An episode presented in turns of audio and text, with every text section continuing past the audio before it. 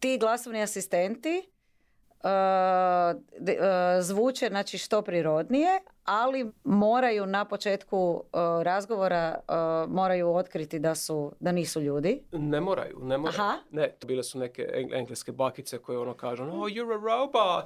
A, na- a dok, dok neki ljudi doslovno se naljute, do, ispsuju se u telefon i poklope slušalicu i, i ta, ima, imamo, imamo raznih stvari. Znači, postoje neki ljudi koji doslovno krenu uh, vrijeđat glasnog Da, asistenta. mislim da se osjećaju prevareno. Možda Da. malo.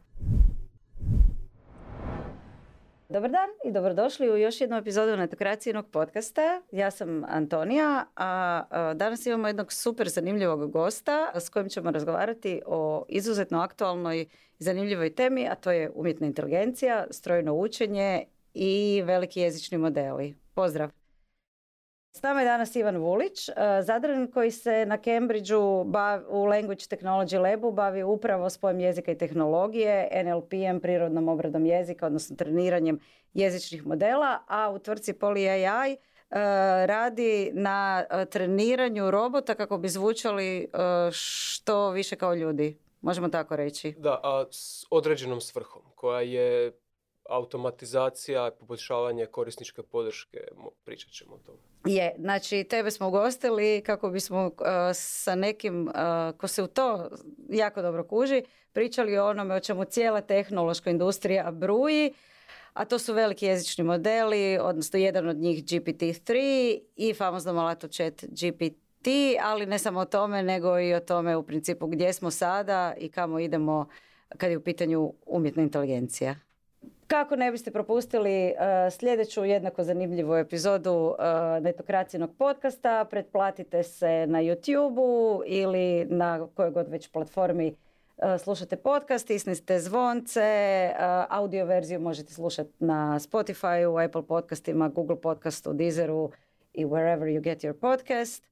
Ako se žurite ili tražite točno određeni dio uh, podcasta u opisu na YouTube-u imamo uh, time kodove na koje možete kliknuti i odmah će vas tamo odvesti. Uh, hvala Infobipu koji nas je ugostio, hvala Doris koji nam, uh, koja nas snima i Ivane, back to you. Uh, za početak, sorry, na ovom malo dugačkom uvodu predstavi se i reci nam ti precizno čime se baviš. To nije, to nije lagano pitanje za početak. E, možda kratke biografske crte su najjednostavniji način za predstaviti se. Dakle, nakon završenog studija računarstva na FER-u sam doslovno igrom slučaja završio u Belgiji na doktoratu, jer tad nisam znao ništa, ni o čemu.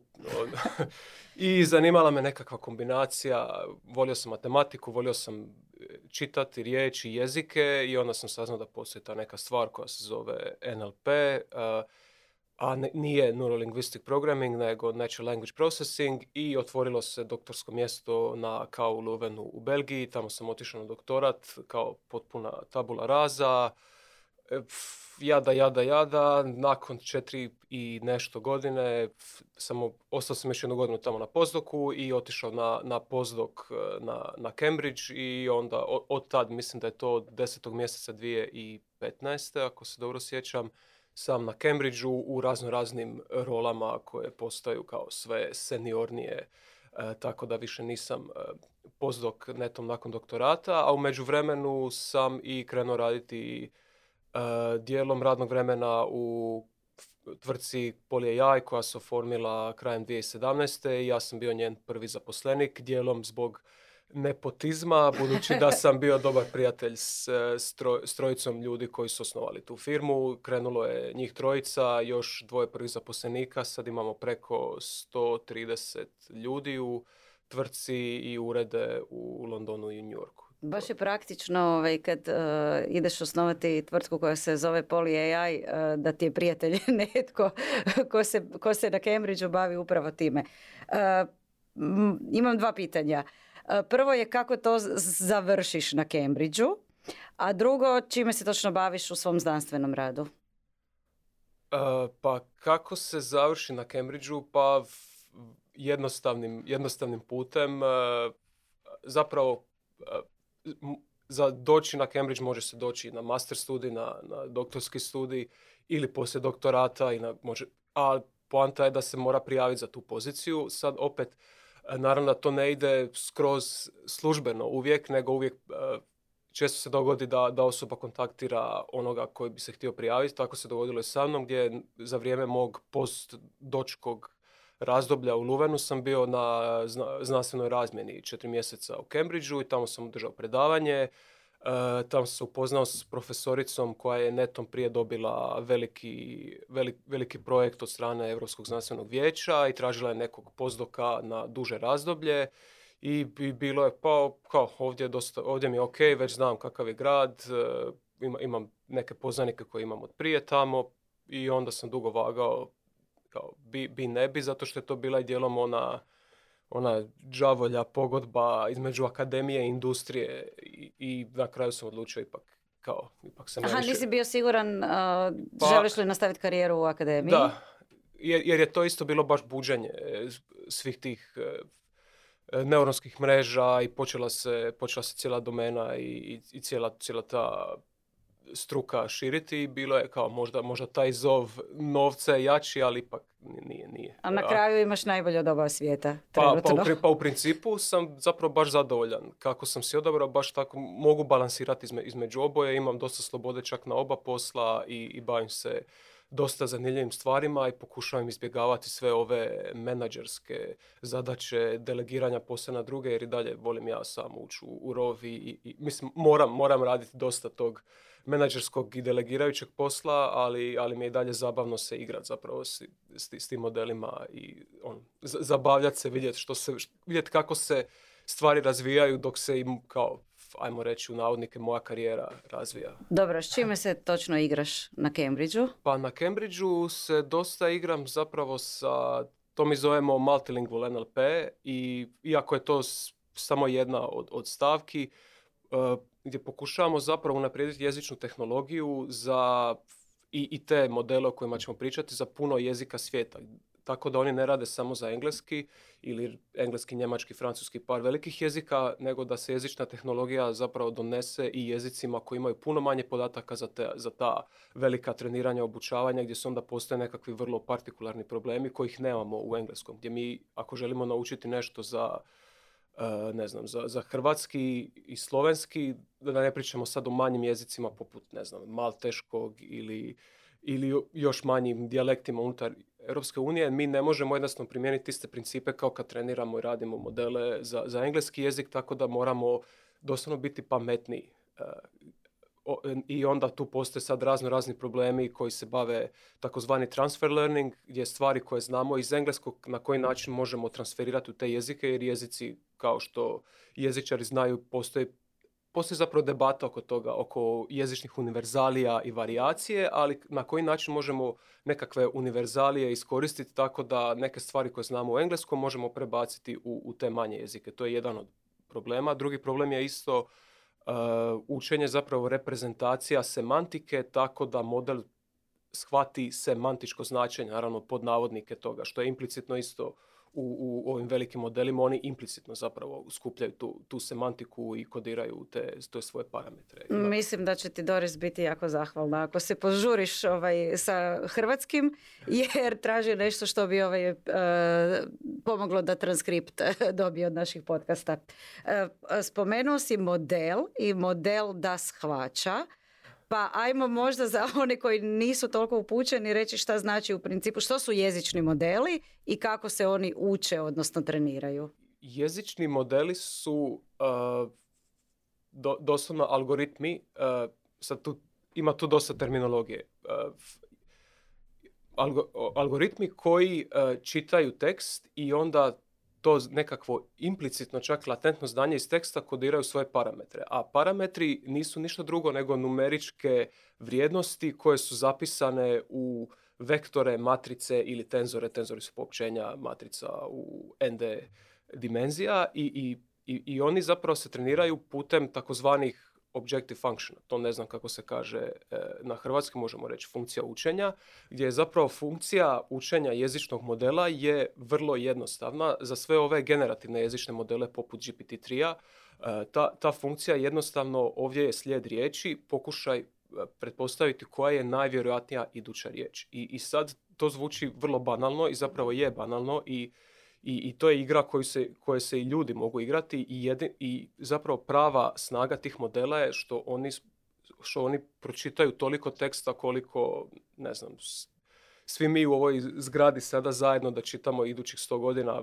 ne bi mogli pročitati toliko teksta. Zapravo i oni imaju mogućnost da, da rade te vrlo, vrlo fine, uh, to se zove fine tuning, fine tuning svojih pa, parametara dok, dok čitaju i dok pokušavaju raditi predikcije tih riječi. I, i budući da, da su vidjeli toliko puno teksta, toliko puno riječi i imaju jako puno prostora u tim svojim parametrima, zbog toga su oni, to se zove um, over parametrizacija. Znači imaju jako puno parametara koji im daju dovoljno kapaciteta da sve te vrlo, vrlo fine linije, finese između suodnosa riječi mogu kodirati u te parametre. I to je, to je, princip, to je doslovno principijelni način rada, glavni način rada tih modela. Sad, uh, Naravno, to je, to je samo vrh ledene sante. Sad tu postoje razno razni drugi ti e, objective function i funkcije učenja za modele koji ne mogu pročitati toliko puno podataka kad sam počeo govoriti o drugim jezicima. Tako da ako nemamo dovoljno podataka moramo biti pametniji. To je uvijek taj, taj trade-off između, između dvije stvari. Ali, ne, ali te funkcije učenja su dosta tehničkije i tako da ali, opet su dosta banalne, da ne kažem glupe. Recimo jedna može se kombinirati predikcija sljedeće riječi sa ne, e, pokušajem da se recimo permutirana rečenica sastavi u najprirodniji mogući slijed natrag. I to zapravo isto daje nekakvu uh, ajmo reći, protosintaksu koja, koja se onda ukodira u te parametre i, i tako to se Ali zapravo ideja je vrlo banalna. Imamo tu funkciju učenja koju mi definiramo, imamo podatke koji su zapravo samo običan tekst, do, doslovno to se zove running text u, engleskom, bez ikakvih anotacija i onda pustimo, damo modelu kapacitet, izgradimo arhitekturu modela i pustimo ga da on čita eh, taj tekst na način koji smo mi definirali funkcijom učenja. To je zapravo dosta dugačak odgovor na pitanje, ali dobro. ali dobro, znači e, govori nam o, ono kad nas recimo chat GPT-3 tako jako impresionira jel zna odgovore na sva pitanja koja mu postavimo.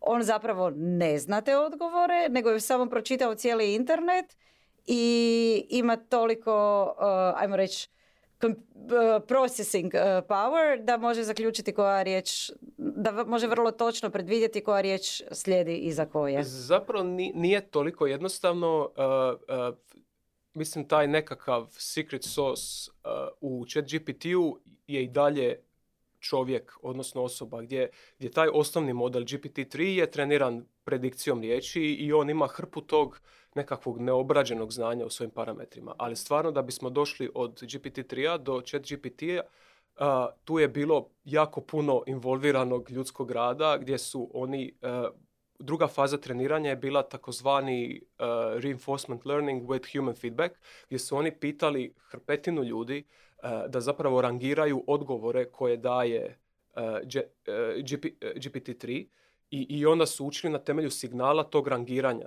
E, recimo, e, jedan od ljudskih anotatora, to užasno zvuči ljudski anotator, jedan od ljudi e, zapravo definira dobar odgovor modela i onda model generira još nekoliko odgovora na, na razne načine tako da mu se parametri, ti hiperparametri mijenjaju i onda on ispljune još odgovora i onda drugi ljudi zapravo rangiraju odgovore u u odnosu na to pitanje i tako se dobiva i ta konverzacijska komponenta i plus se dobiva signal kojim se kaže ok, kad bude neko vrlo slično pitanje, ovaj odgovor ti je puno bolji od ovih nekih drugih odgovora. I sad ono gdje je model jak zbog toga što je vidio jako puno teksta je baš zato što on može prepoznat kad je neko pitanje vrlo slično onome što je već bilo nje pitano. E, I, I, na što je imao dobar odgovor. I na što je imao dobar odgovor. Tako da on ne mora vidjeti točno isto pitanje, nego može do, može shvatiti, ok, ovo je semantički jako slično, ovo ima komponentu pitanja koje sam ja vidio prije i na taj način on zapravo može generalizirati na, na puno neviđenih pitanja. E, bio si spomenuo da, e, pogotovo za manje jezike, možda moramo model naučiti, odnosno stroj naučiti da razumije semantičko značenje riječi. Jel možemo ikad naučiti stroj da razumije baš jezik? Pa to je sad pitanje interpretacije, to je više za pitanje recimo za filozofe koji se bave AI-em, je li korištenje značenja jednako razumijevanju nečega, gdje ja mislim, to je moje osobno mišljenje sad, e, mi samo simuliramo shvaćanje značenja, odnosno radimo takozvane reprezentacije riječi, rečenica, fraza koje e, model prepoznaje i može baratati njima. Tako da mi, mi, mi možemo, e, ne znam, možemo naučiti reprezentaciju riječi mačka u hrvatskom i gato u talijanskom, tako da oni dobiju vrlo slične numeričke vrijednosti u tim dimenzijama vektora, tako da mi kad ne znam, apliciramo nekakvu kvantitativnu metodu na njihove reprezentacije, model će reći, ok, mačka i gato su jako slični, a ne znam, mačka i ploč, mačka i ploča ili mačka i blackboard su puno, puno manje slični zato što imaju različite reprezentacije u tom n-dimenzionalnom prostoru. Ali to nije razumijevanje jezika, to je više kodiranje iz, iz, iz jednog formata koji je običan prirodni jezik u nekakav numerički format koji onda uh, model ili računalo može, može koristiti. To, to je sama ideja. A ako mogu ići nazad u filozofiju, ta, ta, ta ideja poimanja značenja je zapravo, tu, tu su opet debate unutar NLP-a, ali to je više ta Wittgen, Wittgensteinskija uh, filozofija i shvaćanje značenja gdje Wittgenstein kaže da se značenje može definirati samo u suodnosu sa drugim riječima. To je takozvani značenje kao korištenje ili meaning of use, kako, kako je on napisao, gdje, gdje znači ne postoje predefinirana nekakva protoznačenja, platonijanska značenja, nego stvarno uh, riječi i fraze dobivaju značenje samo kada se koriste u suodnosu s drugim riječima. Tak, e, to, to, je nekakva ideja na kojoj, na kojoj počiva zapravo i trenutno učenje reprezentacija tih riječi, ali ja ne bih rekao da to ima ikakve veze sa stvarnim shvaćanjem jezika i dalje. Mi, mi dalje simuliramo. Da, ok, da. znači simuliramo značenje. A na svom ovaj, ovom drugom poslu u, u privatnom sektoru se baviš simuliranjem isto. Da. Ajmo reći glasova. Odnosno, uh, treniraš glasovne asistente. Kako to funkcionira? To je dosta, mislim, prilično sam sretan kako kompanija trenutno funkcionira i što radimo. I mislim imamo jako dobar taj uh, uh, tehnološki portfolio, i, a ono, ono što radimo je zapravo su glasovni asistenti, kao što sam rekao, za korisničku podršku, gdje je ideja, uh, mislim, jedno od prvih pitanja će biti, ali to će uzeti ljudima posao, što sad jadni ljudi završit će na ulici. E, nije, nije tako, nego ideja je da se zapravo olakša, da se, da se skrate redovi čekanja, kogod je zvao ne znam, e, na primjer, ja kad se trebao vratiti iz Hrvatske u UK u doba korone, morao sam 9 sati čekati da mi se neko javi na telefon, da, da samo pitam koji test moram obaviti na koji dan.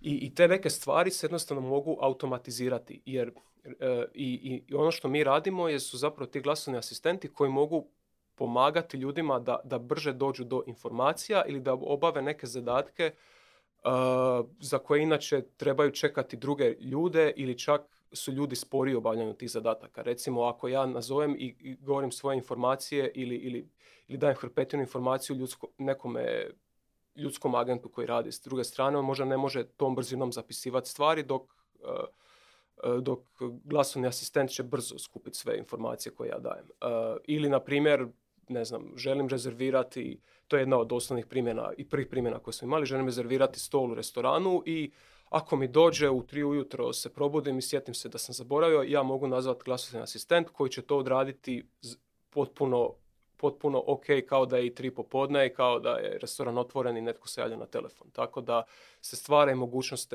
glasovne podrške 24 sata dnevno. Uh, ti glasovni asistenti ne dobivaju koronu, ne umaraju se i uh, tako da ok, sve to što si opisao da mogu raditi glasovni asistenti već neko vrijeme zapravo mogu recimo i chat botovi i uh, nekakve slične usluge. Uče, zašto još korak dalje i, i tak, u principu komponenta glasovna? Pa zato što je, mislim, ima, ima više odgovora na to pitanje. prvo, mislim da je kao analiza tržišta je da većina ljudi i dalje preferira zvati e, neke stvari telefonski. Na kraju krajeva mislim ja osobno kad idem pričati s korisničkom podrškom, uglavnom ću uvijek tražiti broj mašice telefona i onda pokušati dobiti neku osobu koja će mi puno brže prenijeti informacije. Mislim da postoje dvije struje, oni koji vole zvati i oni koji nipošto ne žele zvati. A ono kako se mi brendiramo u, u kompaniji je više kao, je više voice first, ne samo uh voice based, budući da je tekst je zapravo i bavljenje tekstom je u ovom slučaju jednostavnije, jednostavniji format. Budući, budući da kad se bavimo glasom, e, imamo dodatne probleme transkripcije glasa u tekst, e, ne šumovi, različiti naglasci, opet različiti jezici i, i, da bi zapravo došli do nekakvog čistog teksta moramo, i, moramo unaprijediti kako transkribiramo to što ljudi govore. Tako da ako, ako riješimo voice, tekst se rješava sam po sebi. Mi, mi uvijek možemo dati podršku za tekst i to je zapravo puno jednostavniji problem ne, ne, nego, nego glas. Razumijem. Znači kako to funkcionira? Ja nazovem uh, restoran u tri ujutro i kažem da bi rezervirala stol za dvoje. Da. Uh, kako dalje, šta dalje to što vi proizvodite radi s tim mojim pozivom? Pa uh, sad taj, taj glasni asistent je zapravo više komponentni model koji mora puno stvari obaviti da bi, samo da bi odgovorio na to, na to prvo pitanje. Zato pitam, da. Prvo, a kad, kad, uh, kad se, na, mislim, postoji, uh, prvo da kažem, ti glasovni asistenti, zapravo naša, naša nam, namjera nije da mi napravimo uh, asistente koji će biti opće umjetno inteligentni. Znači nije cilj opća umjetna inteligencija, nego su oni usko specijalizirani za pojedinu domenu i tu rade jako dobro. I svaka pojedina domena se treba se nekako, ne znam kako je to rekao, nariktati model da, da, da, da točno slijedi određene korake, ali to nisu oni if then else koraci, nego je mhm. model ipak pametniji. Ali ok, da se vratim na, na pitanje. Znači, u, u mom konkretnom slučaju bi on prepoznao dvoje večera, da, da, stol. Da, da slijed je, slijed je, znači moramo doći iz glasa u transkripciju toga što je izrečeno. Tako da e, moramo prebaciti e, u problem u tekstualnu domenu, onda moramo shvatiti što zapravo korisnik želi. I, i, je li spomenuo nekakve ključne vrijednosti koje su nama bitne za taj određeni scenarij. ako naš asistent radi rezervaciju restorana, onda nam nije, nije nam bitno ako, ako ne znam, korisnik kaže svoj broj cipela, tako da to nam ne treba, ali ako kaže dvoje ljudi će doći na večeru u 6.30 sutra, bitno nam je koliko ljudi dolazi na večeru, u koje vrijeme i na koji točno datum. I, i da bismo napravili rezervaciju, mi moramo nekako izvući te vrijednosti iz, iz e, onoga što je korisnik rekao. I onda i onda mi, onda to je taj modul koji se zove zapravo modul uh, jezičnog razumijevanja ili simulacija jezičnog razumijevanja koji onda šalje to drugom modulu koji se zove dialog manager ili rukovoditelj dijaloga, koji onda mora odlučiti, aha, obzirom na to što trenutno znam o ovom pozivu, o, o novim vrijednostima koje sam dobio o, od korisnika, što moram napraviti kao idući korak. Dakle, idući korak, ako imamo sve vrijednosti za rezervaciju, onda ćemo pogledati ima li slobodnog mjesta za taj broj ljudi na taj točno datum u, u nekoj bazi podataka koju mi držimo e, integrirano je sa, sa restoranom i onda ćemo napraviti takozvani taj API poziv i pitat ćemo ok, možemo li dobiti e, stol. Ako API poziv kaže ne, nemam ništa slobodno, a, onda, ćemo, onda ćemo provjeriti ima li nešto možda slobodno, ali 30 minuta kasnije, 30 minuta ranije, ali to je opet to je pitanje dizajna. Mi to možemo, ali ne moramo napraviti. Ako želimo kao više proaktivniji glasovni asistent, onda možemo možda sugerirati neke stvari useru. Ako želimo samo biti običan odgovaratelj na pitanja, nećemo to napraviti, ali u svakom slučaju e, taj e, dialog manager će onda odlučiti koji će biti idući akt, iduća rečenica našeg glasovnog asistenta, a, to je nekakva, e, ne znam, naredba ukodirana u neprirodnom jeziku koju onda mi moramo vratiti nazad u domenu samog prirodnog glasa. A to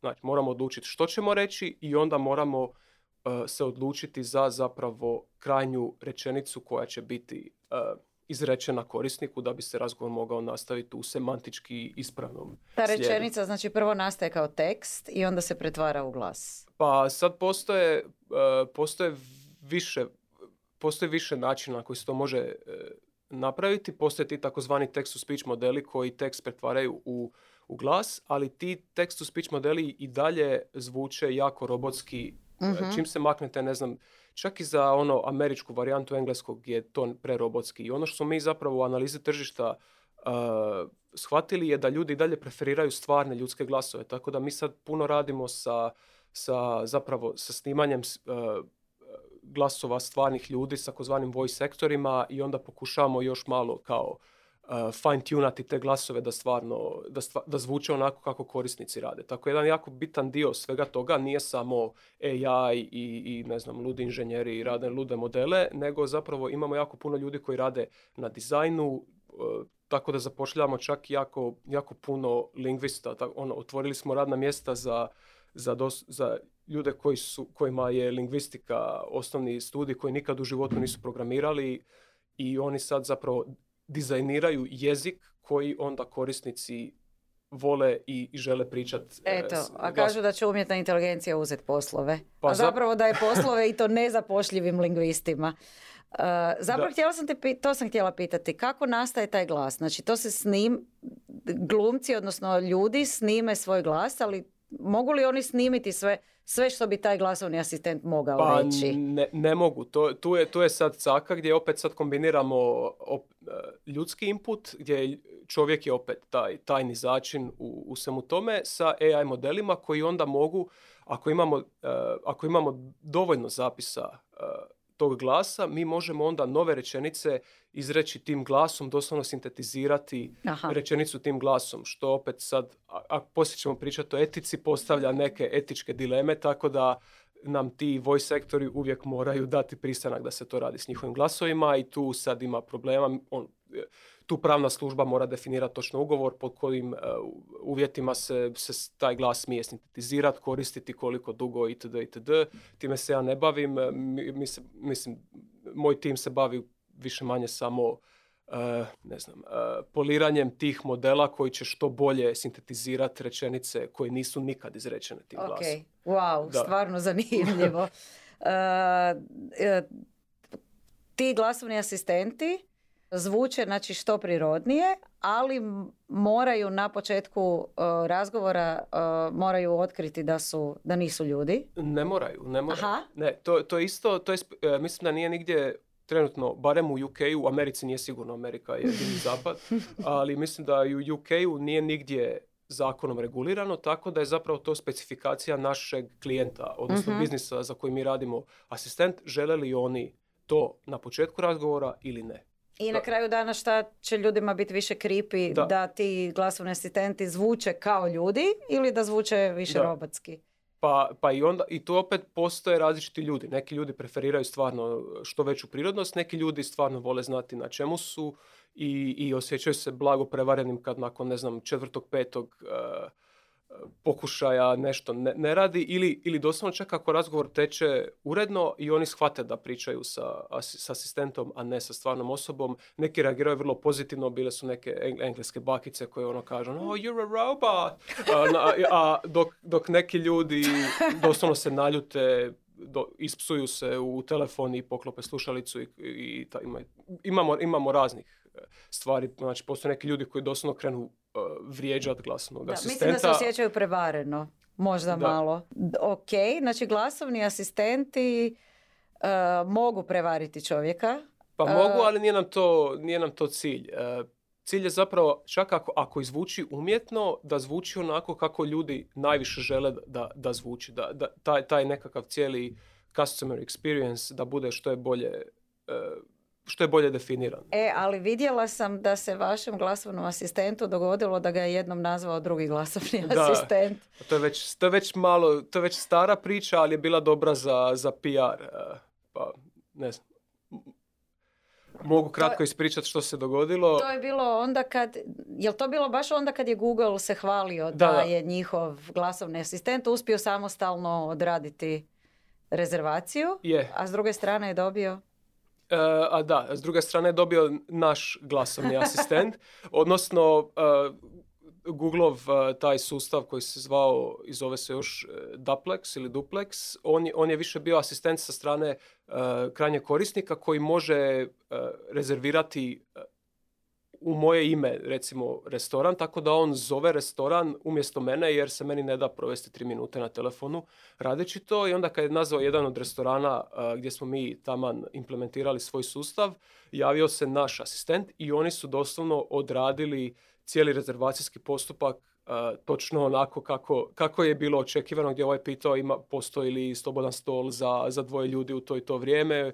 Ovaj je dohvaćao iz baze podataka stvari, govorio mu i oni su pričali nekih dobre dvije minute, odradili su posao i, i završili razgovor. Što zapravo samo govori o tome zašto govor, odnosno razgovor je zapravo samo jedan od, jedno od sučelja, kako ljudi prema ljudima, tako može biti i i tih modela prema drugim modelima. To je zapravo priča o sučeljima. I ako oni mogu reprezentirati, odnosno predstaviti e, razno razno znanje na, na taj najprirodniji mogući jezik, potpuno je moguće da, da, da na taj način razgovaraju. To, to je doslovno kao, opet kao slanje poruka putem API sučelja između, između modela, samo što je vrlo prirodno za, za ljude. Da, iako to sada ovaj, kad kažeš da je razgovor samo jedno od sučelja, to zvuči malo creepy jer mi ljudi volimo misliti da je to svojstveno samo za nas i da stroj nikad neće moći, dva stroja nikad neće moći razgovarati, a isto tako mislimo da stroj nikad neće biti,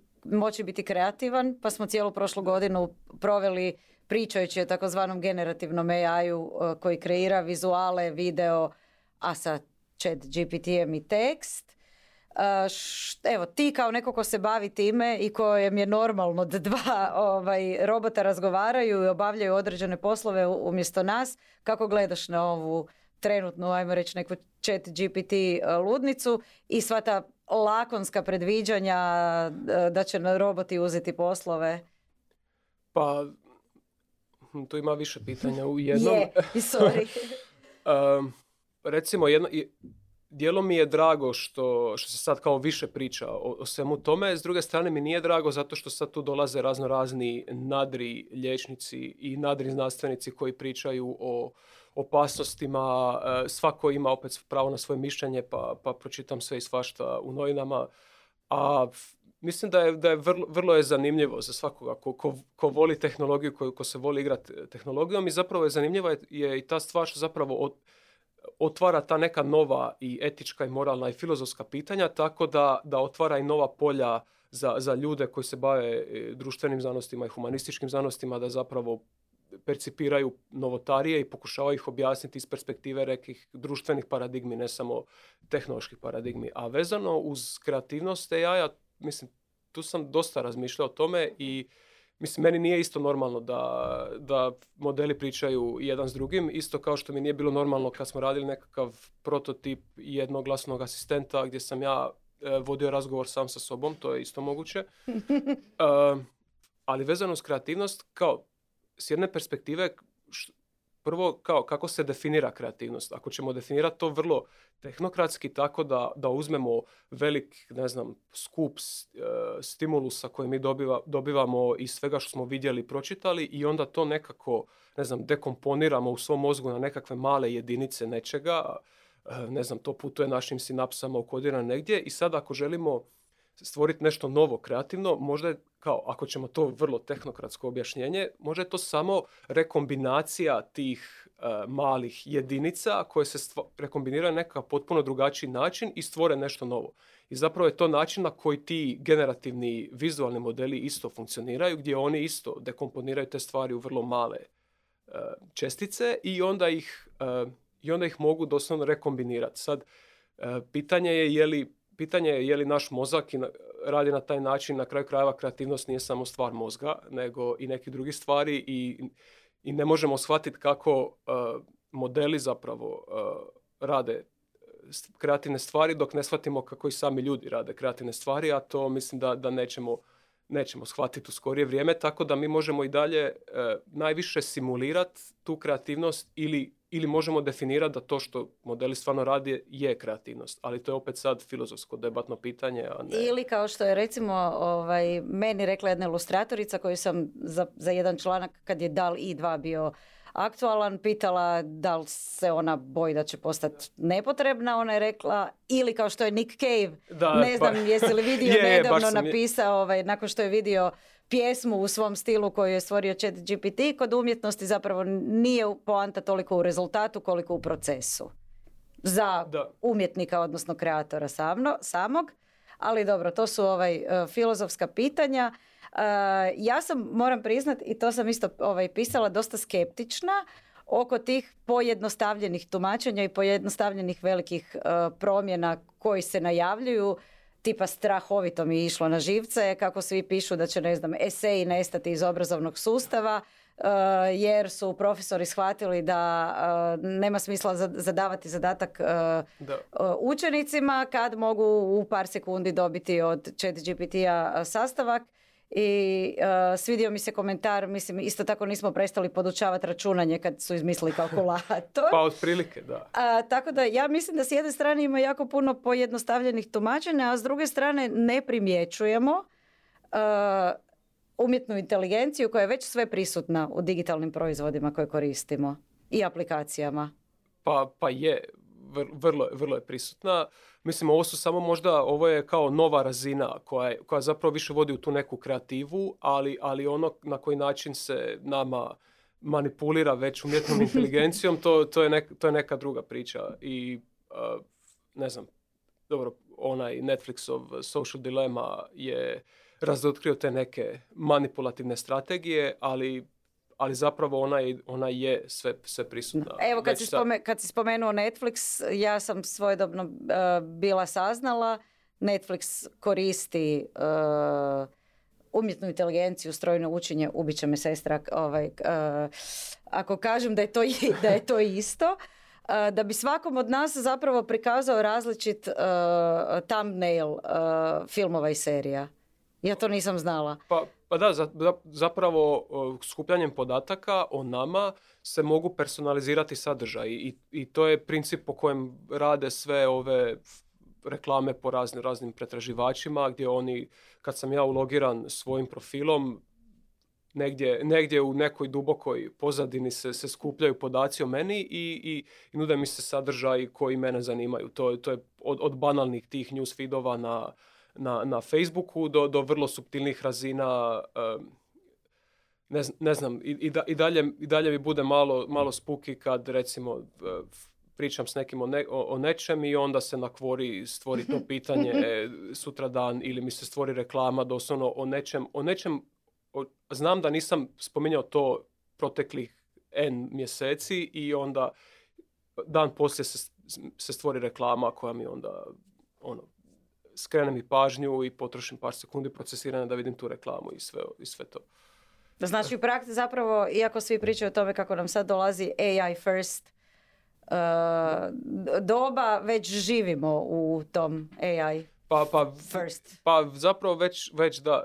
E, sad sam se sjetio, e, mislim, čitao sam ovu knjigu, zove se Ukradena pažnja, e, koja govori o tome kako tehnologija manipulira nama i zapravo da je, mislim, to je dosta ciničan pogled na sve to, ali je zanimljivo kad, kad autor kaže da, da je tužno da neki od najbistrih umova današnjice zapravo rade na tome kako da e, ma- izmanipuliraju mozgove drugih ljudi i nude im reklame i da, da ljudi troše više zbog toga umjesto da, da se bave nekim drugim.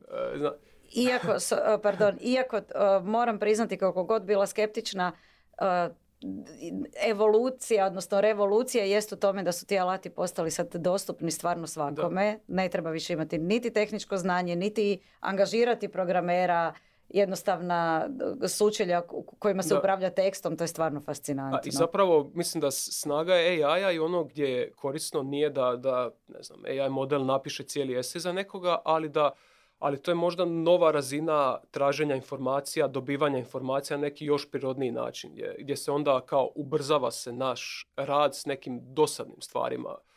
Uh, ako ćemo evo- evolucijski, prije smo imali one sveznadare pa bi listali natuknice, tražili, onda smo došli do Googlea gdje upišemo što želimo pa moramo opet pretražiti članak, a sad možda možemo dobiti to direktnom konverzacijom s modelom.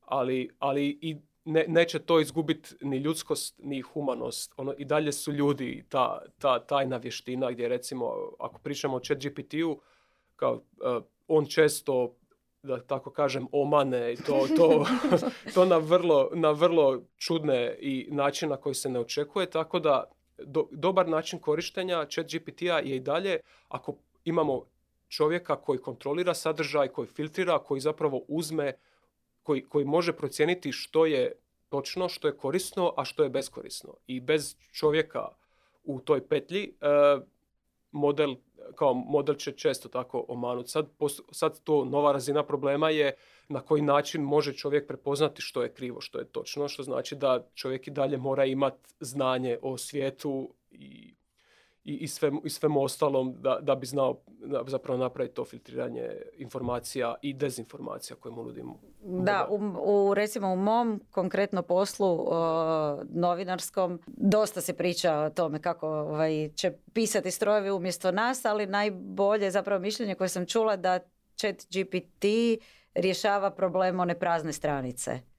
Pa između ostalog, a, a recimo isto kad već imamo tog čovjeka u petlji, e, možemo, ne znam, napisati neku rečenicu koja nam se ne sviđa i onda možemo pitati model, mm, kao, aj, daj mi parafrazu, uh, parafrazira mi ovu rečenicu, ali da, da s više riječi ili skoristi ovu frazu i onda on daj mi pet različitih kandidata. I on će možda ubrzati ne, da, da, ne moramo mi kao autori napisati tih pet rečenica pa onda bdjeti nad njima i razmišljati o ova rečenica tri mi se sviđa više od rečenice pet, nego automatski odmah dobijemo tih pet rečenica i onda izaberemo aha, ova mi, ova mi se zapravo sviđa, nisam ni, ni razmislio, razmislila o njoj, ali zapravo baš je super, malo ću je promijeniti i, i insert ću u svoj tekst. Sad, pitanje je sad je li to AI generirana rečenica ili je to rečenica koja je samo potpomognuta AI-em gdje je čovjek i dalje u kontroli onoga što piše i na koji način se to diskurzivno oblikuje s ostalim rečenicama i tako dalje. To je onako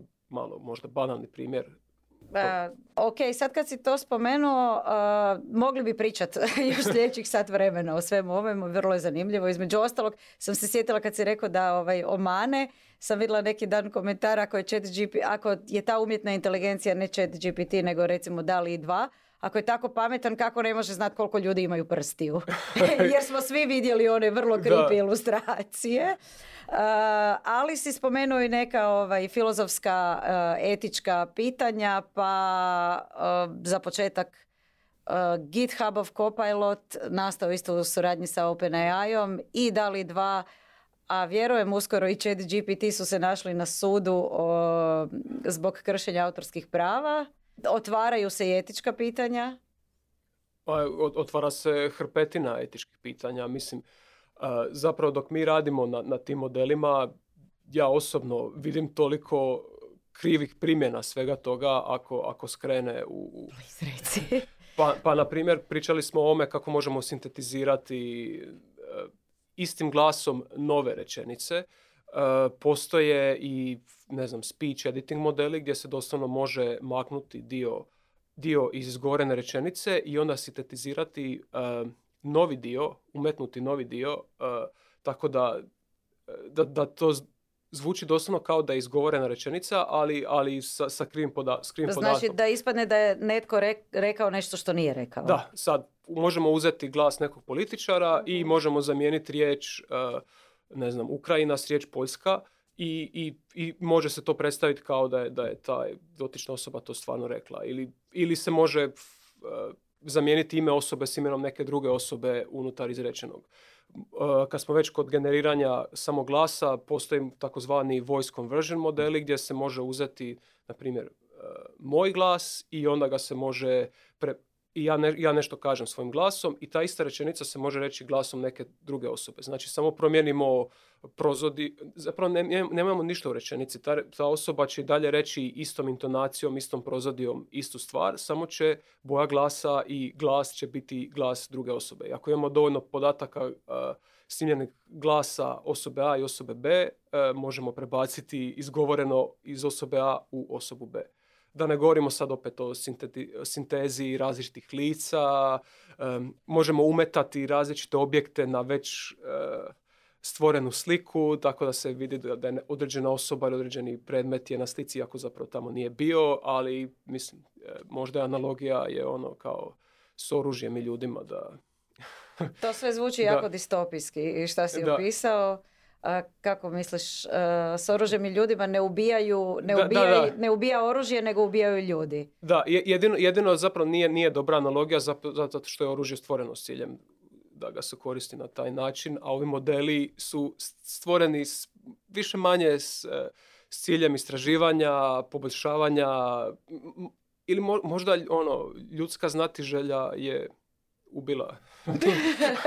Htjela sam reći da su stvor, modeli stvoreni neutralno, ali onda sam se sjetila da. da je to isto etičko pitanje. Koliko su neutralni s obzirom na podatke na kojima su učili? A, da, i, i, ta, sad ako pričamo o etici, tu, to, je, to je isto vrlo slojevito pitanje, gdje postoji pitanje etike uh, na razini, ne znam, diskriminacije, gdje model, generativni model može generirati razno razne užase za pojedine uh, skupine ljudi, uh, demografske podskupine itd. itd.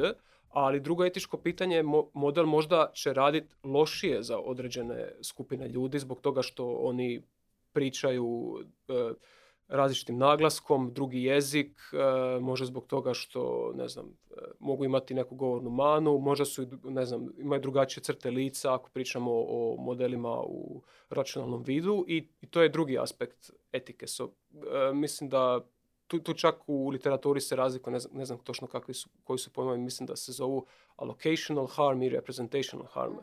gdje, gdje, mi, gdje modeli doslovno mogu kao što sam rekao, raditi loše za pojedine skupine, tako da oni bivaju zapravo izolirani unutar naše digitalne transformacije, gdje recimo osoba, starija osoba ili osoba koja koja priča nekakvim dijalektom hrvatskog ne može dobiti digitalnu tu korisničku podršku i uslugu na isti način kao nekakav uh, mladi londonski japi mhm. koji priča ne znam RP engleskim i, i to, je, to je dio problema i onda dugoročno će se stvarati ta ta nekakva, nekakav, e, ne znam, jaz, rasjek između određenih demografskih skupina koje mogu versus koje ne mogu koristiti tehnologiju. E, super da si to spomenuo jer ovaj, neću te pitati koja su tvoja rješenja za te etičke dileme, ali mislim da ih nitko nema i da bi mogli još dva sata pričati o tome, ali si spomenuo uh, govornika hrvatskog u odnosu na govornika engleskog i pričao si da se time baviš između ostalog i u svom znanstvenom radu i ja sam se sjetila da smo mi baš na etokraciji organizirali smo jednu konferenciju posvećenu ženama u, uh, u umjetnoj inteligenciji. Jedan od panela uh, se zvao uh, Možemo li stroj naučiti da priča hrvatski? I, ili da razumije hrvatski i zaključak je bio najbolje kako mi to, kako mi to svi možemo postići da ga koristimo. Pa... O, na internetu i u komunikaciji. Pa mislim da je odgovor da možemo. Zapravo, ne, ne smijem sad pričati o, o klijentima tvrtke, ali mi zapravo imamo vrlo aktivne razgovore ovdje u Hrvatskoj gdje i vrlo i dosta zainteresiranih kompanija koje su dosta prisutne u Hrvatskoj koje bi htjele razviti e, glasne asistente korisničke podrške i mi zapravo već imamo gotove prototipove koji funkcioniraju više manje jednako dobro kao u engleskom. Na, na, rade na istim principima. Razlog zašto još to nije sve e, u produkciji i e, zašto još ne radi, to je više e, tehničko-političke prirode, budući da je dug put od oduševljenja tehnologijom do stvarno potpisivanja ugovora i, i, kretanja s, s integracijom.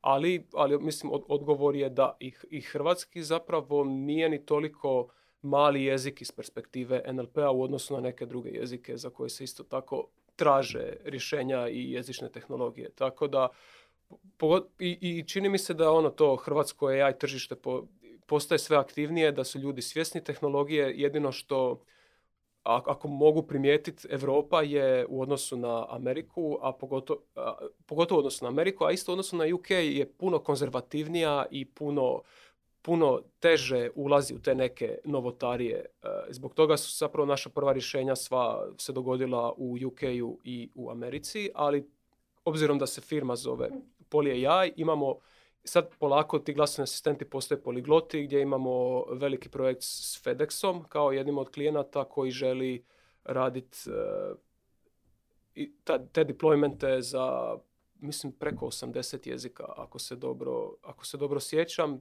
Ne znam hoće li hrvatski biti jedan od njih, ali da, e, tehnologija za hrvatski je zapravo spremna, samo čekamo paraf na ugovor i možemo je pustiti Ajde, super, uh, super. Znači, Doris stiže hrvatski, uh, stižu ovaj, hrvatsko transkribiranje izgovorenog teksta.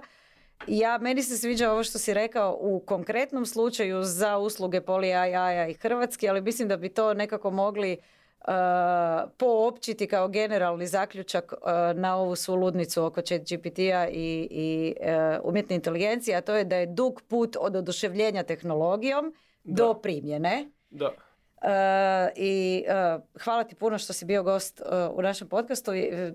Meni je bilo jako zanimljivo. Nadam se da je bilo zanimljivo i vama koji ste gledali i slušali. Slobodno preskočite neke dijelove i potražite time kodove u opisu videa ako vas posebno zanima neko, neko pitanje.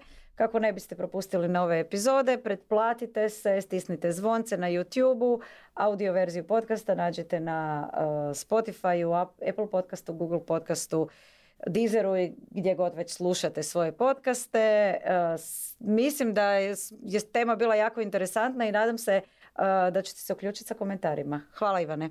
Hvala na pozivu i nadam se da, ne znam, da će gledatelji nešto dobiti sa sebe. Ja sam sigurno, bilo je jako zanimljivo i uh, vrlo stručno. Hvala.